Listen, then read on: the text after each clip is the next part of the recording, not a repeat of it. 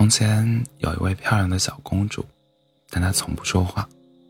国王向天下宣布：谁要是能让公主说话，就把公主嫁给谁；但如果失败了，就要被处死。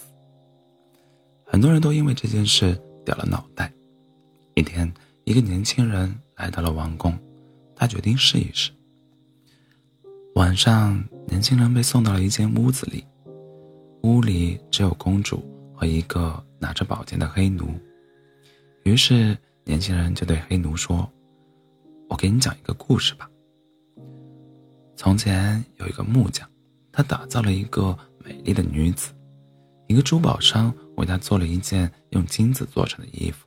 最后，一位教徒祈求真主赋予雕像以生命。”而这时，木匠、珠宝商和教徒都爱上了这位女子。那么，这位女子应该归谁呢？黑奴还没有说话，公主却说道：“应该归教徒，因为是他祈祷真主赋予雕像生命的。”第二天，黑奴将这一晚发生的事情报告给了国王，国王很高兴，于是晚上他又派人把年轻人。送到了公主的闺房里。这一次，在屋里陪公主的是公主的哥哥。年轻人还是和以和前一晚一样，他又开始讲起故事来。从前有一个小伙子，他有三个妹妹，分别嫁给了一只狼、一只鹰和一条金鱼。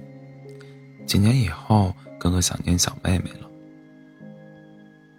便到金鱼的家里去看小妹妹。金鱼送给小伙子一箱，一只箱子，并再三嘱咐他到家以后再打开。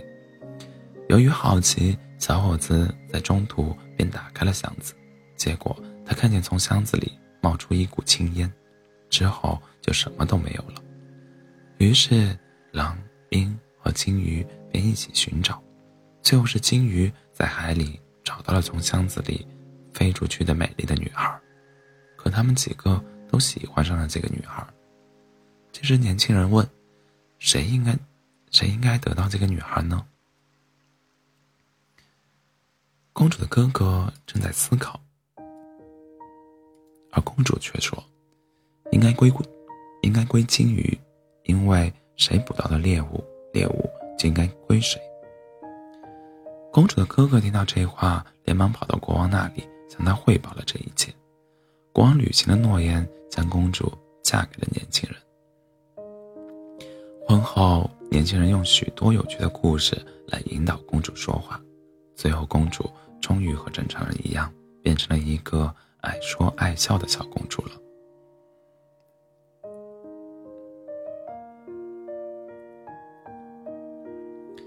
大家都为不爱说话的公主伤脑筋，只有年轻人。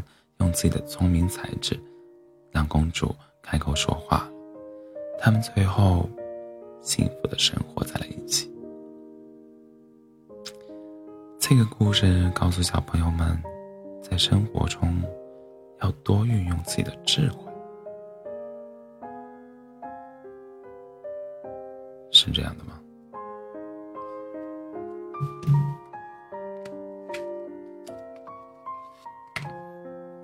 晚安做个好梦。